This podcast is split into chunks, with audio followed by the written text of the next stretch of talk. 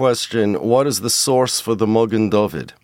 The answer is that the Mogan David is a Kabbalistic symbol. If you have a Sefer, um, Raziel Hamalach, if you have it in your house, so take a look in the back. I think it's the last page, maybe second to last page. There are a bunch of diagrams there, one of which is a Mogan David. It's Alpi Kabbalah. The Ben Ish Chai says that um, it's actually was David Hamelach, actually David Hamelach's shield. Alpi Pashtus, Reb Moshe Feinstein has uh, brings, and I've seen it even before him, that it, the meaning is that Hashem is uh, Lamaila Lamatan by Dalit Kanfai Soretz. That's the six, uh, six um, stars, the six points, uh, direct, directed up down into the Dalit Kanfai Soretz. If you want a, a more detailed explanation, um, so I have over here the Sefer Likutim from the Maramad Valley, um, contemporary of the Ramchal, uh, kind of a Talmid.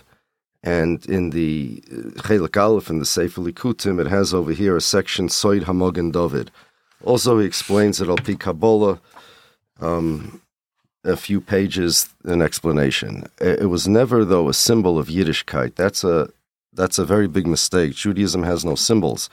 The Goyim have a Tselem, and uh, starting from, I don't know, a few hundred years ago, the Zionists apparently didn't start it. It started before them. People started putting this uh, symbol as a decoration on uh, on shuls, but the Zionists took it as a symbol. And uh, therefore, Rebbe Ber, the Chacham Ovadia, brings this story that Rebbe Ber came into a, a Beis Medrash one day to the hall of the Beis Medrash and he saw on a stender um, somebody put uh, a Mogan David, I guess, you know, carved in, if I remember right. And he said, Who put a Tselem on the uh, Orin HaKodesh of Torah Peh? Meaning a place you put Sforim, you don't put a Tselem.